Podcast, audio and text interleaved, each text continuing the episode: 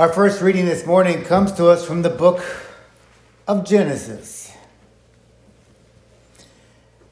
After these things, the word of the Lord came to Abram in a vision. Fear not, Abram, I am your shield. Your reward shall be very great. But Abram said, O Lord God, what will you give me? For I continue childless, and the heir of my house is Eliezer of Damascus. And Abram said, Behold, you have given me no offspring, and a member of my own household will be my heir. And behold, the word of the Lord came to him This man shall not be your heir. Your very own son shall be your heir. And he brought him outside and said, Look toward the heaven and number the stars if you are able to number them. Then he said to him, So shall your offspring be. And he believed the Lord, and he counted it to him as righteousness. That is our first reading. Our second reading is Paul's letter to the Romans, chapter 1, beginning with the 18th verse. For the wrath of God is revealed from heaven against all ungodliness and unrighteousness of men, who by their unrighteousness suppress the truth. For what can be known about God is plain to them, because God has shown it to them. For his invisible attributes, namely his eternal power and divine nature, have been clearly perceived ever since the creation of the world and the things that have been made. So they are without excuse. For although they knew God, they did not honor him as God or give thanks to him, but they became futile in their thinking and their foolish hearts were darkened. Claiming to be wise, they became fools and exchanged the glory of the immortal God for images resembling mortal man and birds and animals and creeping things. Therefore, God gave him up in their lusts and the hearts to impurity, to be the dishonoring of their bodies among themselves, because they exchanged the truth about God for a lie, and worshiped and served the creature rather than the Creator, who is blessed forever. Amen. Our gospel reading this morning is from the book of Luke. Once again, there's a great crowd that is following Jesus. And Jesus really challenges them with a lot of questions. It's also challenging for us as well. From the book of Luke, the 14th chapter, beginning with the 25th verse.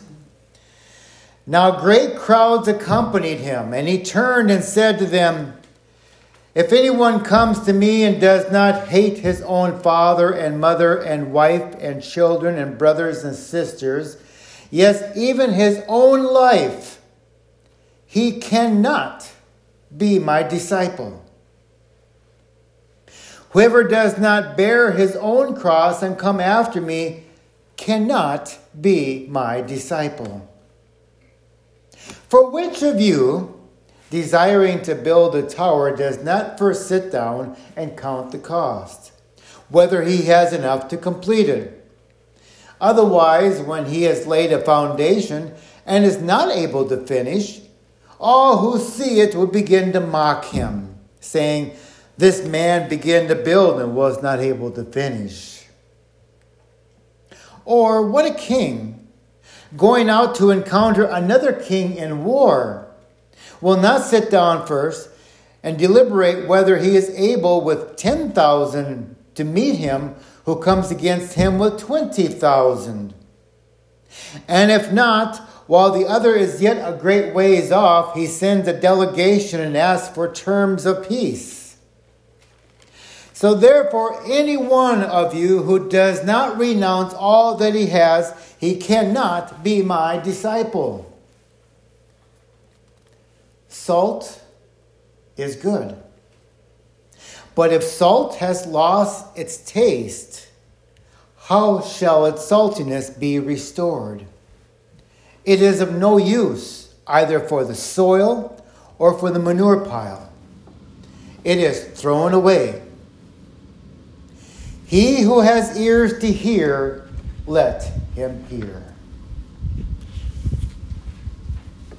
That is our gospel reading. Grace and peace to you from God our Father and from our Lord and Savior, Jesus Christ. Happy Sunday, everybody. Wow, today's gospel reading really hits home. It really asks the ultimate question what are our priorities? This gospel lesson just has so many things at play on here.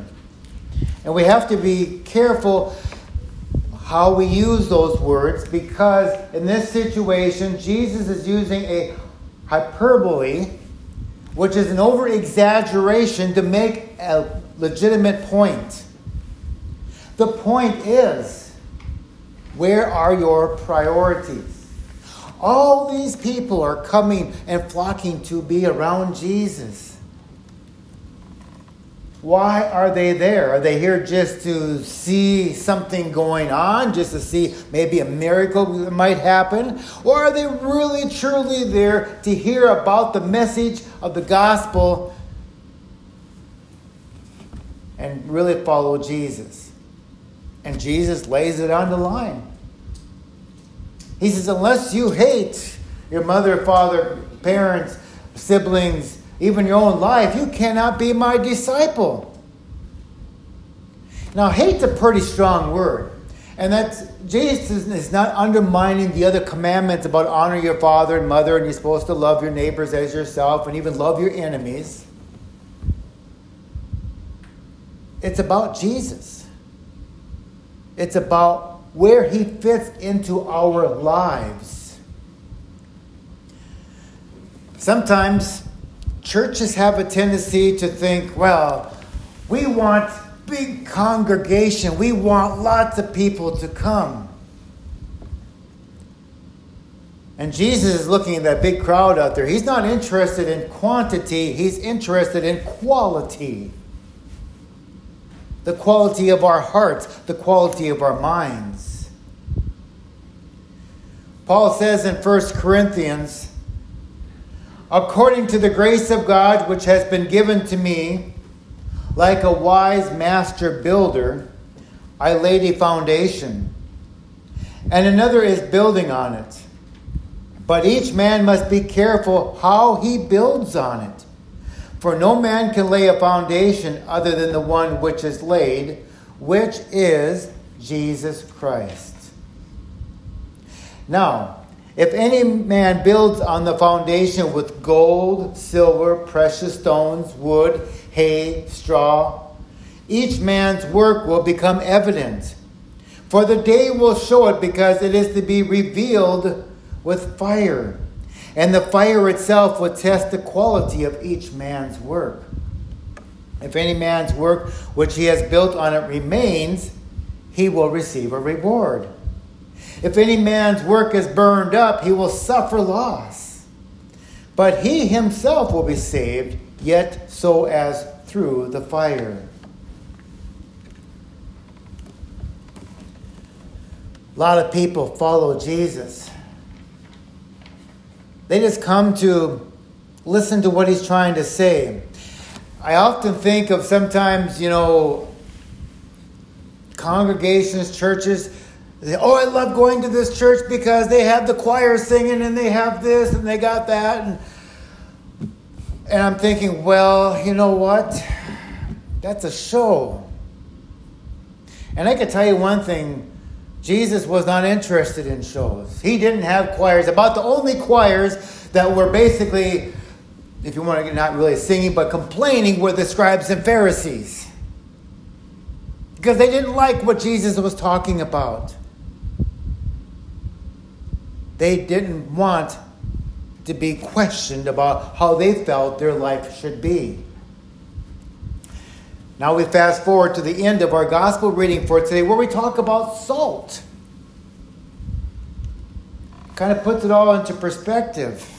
One version says, Therefore, salt is good. The word therefore ties it to the previous readings. It says, But even if the salt has become tasteless, with what will it be seasoned? It is useless either for the soil or the manure pile. It is thrown out. I wondered about that manure pile, where that, where that kind of came from.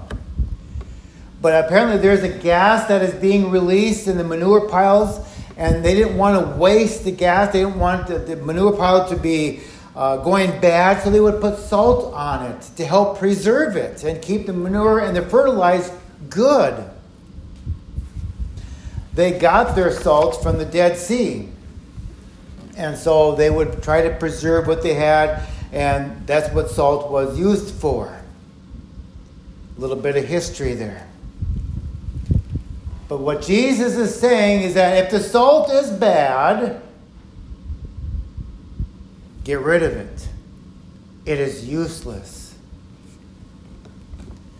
If you can't call, count on the salt to do its job, then what good is it? Life without Jesus Christ is also useless. You have to really follow Jesus Christ each and every day in our lives. You know, we talk about Jesus coming into the world. We talk about what he's really emphasizing. And he challenges them. He says in Matthew 10 Do not think that I came to bring peace on the earth. I did not come to bring peace, but a sword. For I came to set a man against his father, and a daughter against her mother, and a daughter in law against her mother in law. And man's enemies will be the members of his own household. He who loves father or mother more than me is not worthy of me. And he who loves his sons or daughters more than me is not worthy of me. And he who does not take his cross and follow after me is not worthy of me. He who has found his life will lose it, and he who has lost his life for my sake will find it. It's almost a lot of the same verbiage that Luke is talking about in our gospel reading for today. The fact of the matter is, Jesus again is questioning where are your priorities? What are we to do? Who are we to worship? Are we to worship God or are we to basically put our family first? I made a comment. I says, "Well, I hate to say this, but the most important person in your life is not your spouse."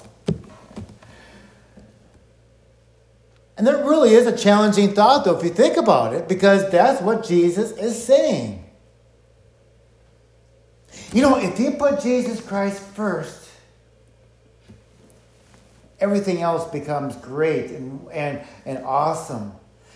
We go through life, I know there, there, are, there are challenges in our lives. We're, we're faced with illnesses, we're faced with death, we're faced with uh, uh, community challenges, nation challenges threat of nuclear war, everything that's up in the arms.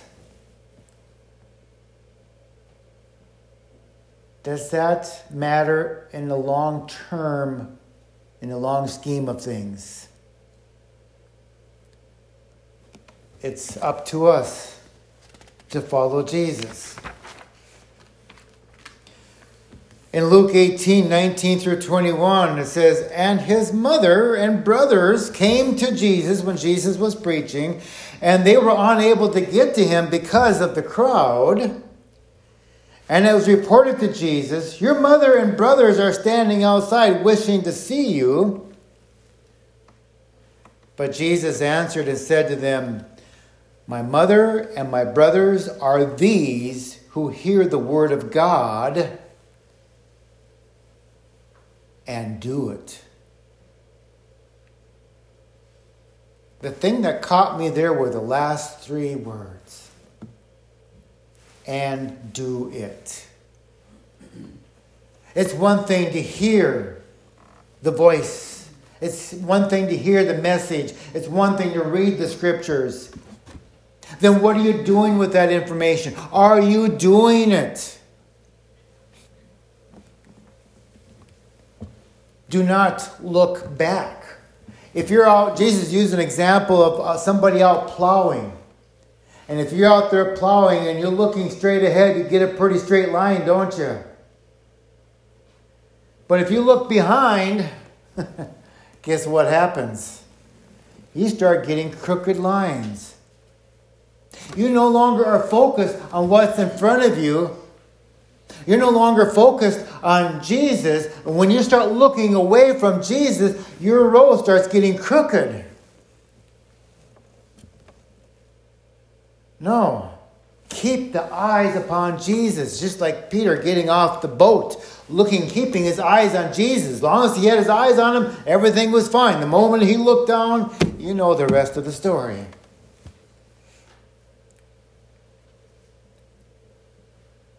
We need salt in our lives. We need the salt to, to have the good, the good food, the seasonings. We need Jesus Christ to have that great awesomeness in our lives because the issue is real and we need to take up the cross and follow Jesus. He talks about that as well. Our society, we as human beings, have a tendency to want the blessings of other people. We want their approval. When Jesus went to look for his disciples,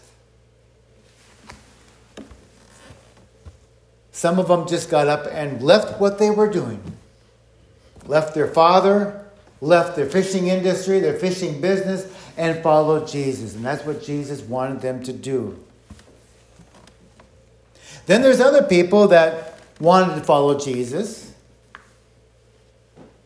but they started making up excuses. Oh, I, I have to go first bury my dad. And Jesus said, Let the dead bury the dead. I am the life. I am the life that is yet to come, to the future. We have we have to be planning our lives not for today, not for our friends or relatives, not for those around us, but for the upcoming kingdom that is yet to come.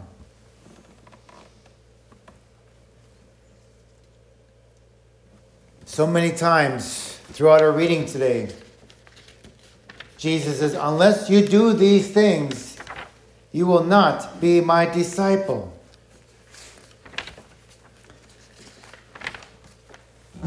So the question is are we useful disciples or are we useless disciples? And that's an interesting question. We all want to be useful, but we have to reach out to Jesus. We don't want, I know sometimes people will sometimes say, well, you know, they might come up to me and say, Oh, that was really a good sermon. It's like, you know, it's not about whether the sermon is good, it's what you are doing with the information from the sermon, what you're doing with it in your life. It's one thing to preach a good sermon. I could be up here preaching the world's best sermons all the time. But what are you doing with that information?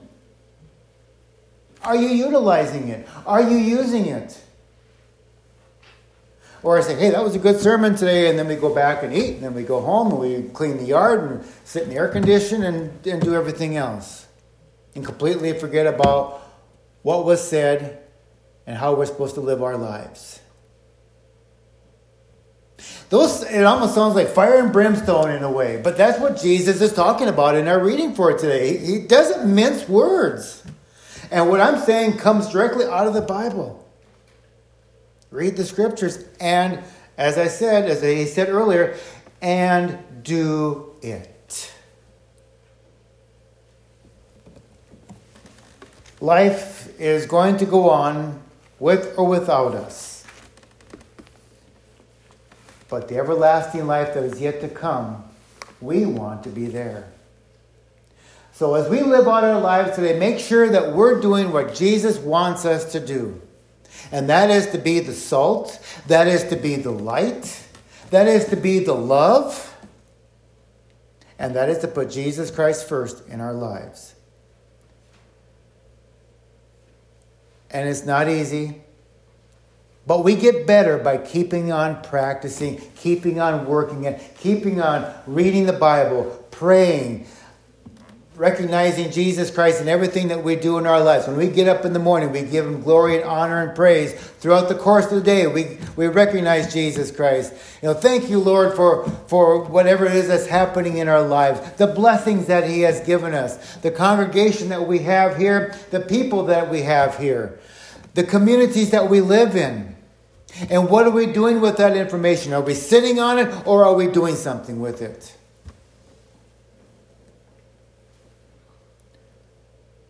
It's a challenge. And Jesus says, you need to fit up to the challenge. Otherwise, the salt is no good and useless.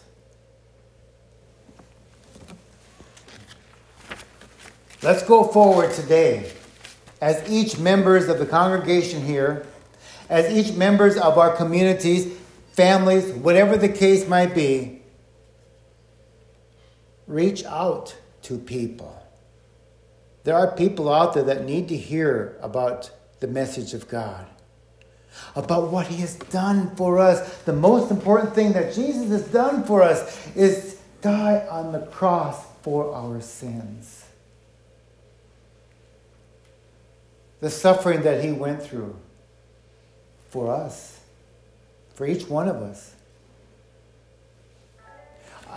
Uh, it's an emotional thing to think about what somebody did for you and for me.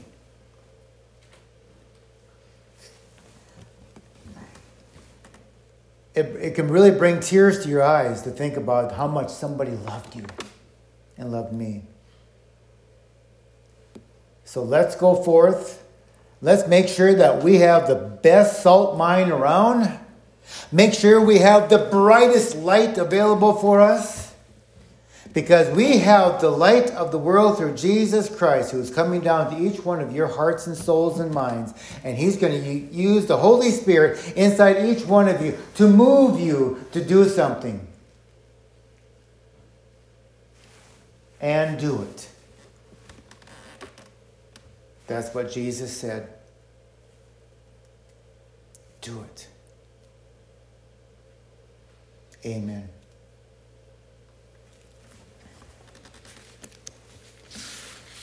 May the grace of God, which surpasses all understanding, keep our hearts and minds in the true Jesus Christ, our Lord. Amen. Let's confess our Christian faith according to the words of the Apostles' Creed. I believe in God the Father Almighty creator of heaven and earth. I believe in Jesus Christ, his only Son, our Lord. He was conceived by the power of the Holy Spirit and born of the Virgin Mary. He suffered under Pontius Pilate, was crucified, died, and was buried. He descended into hell. On the third day, he rose again. He ascended into heaven and is seated at the right hand of the Father. He will come again to judge the living and the dead.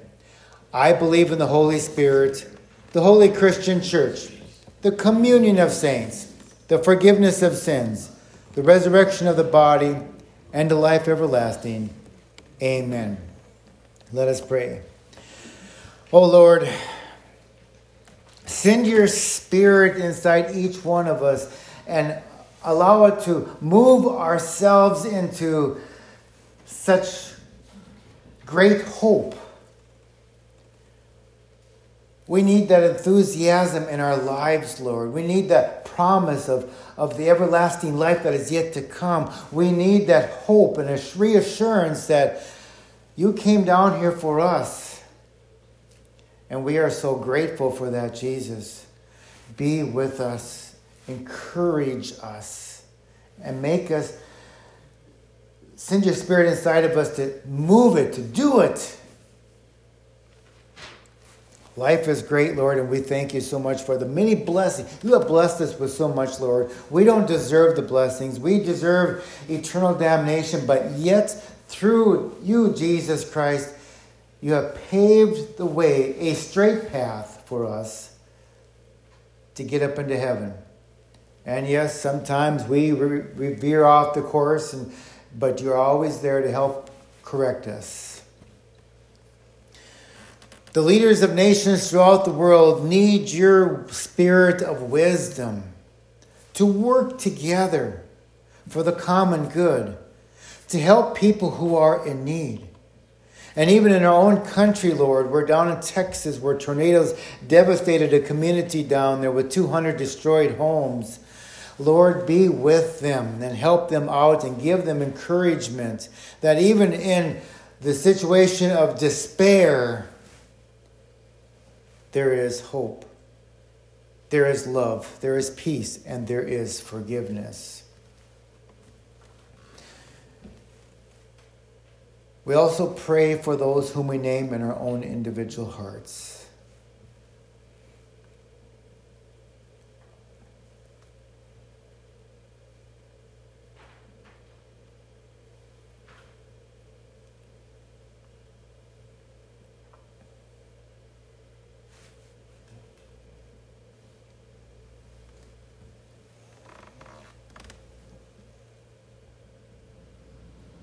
We lift up all of these petitions to you.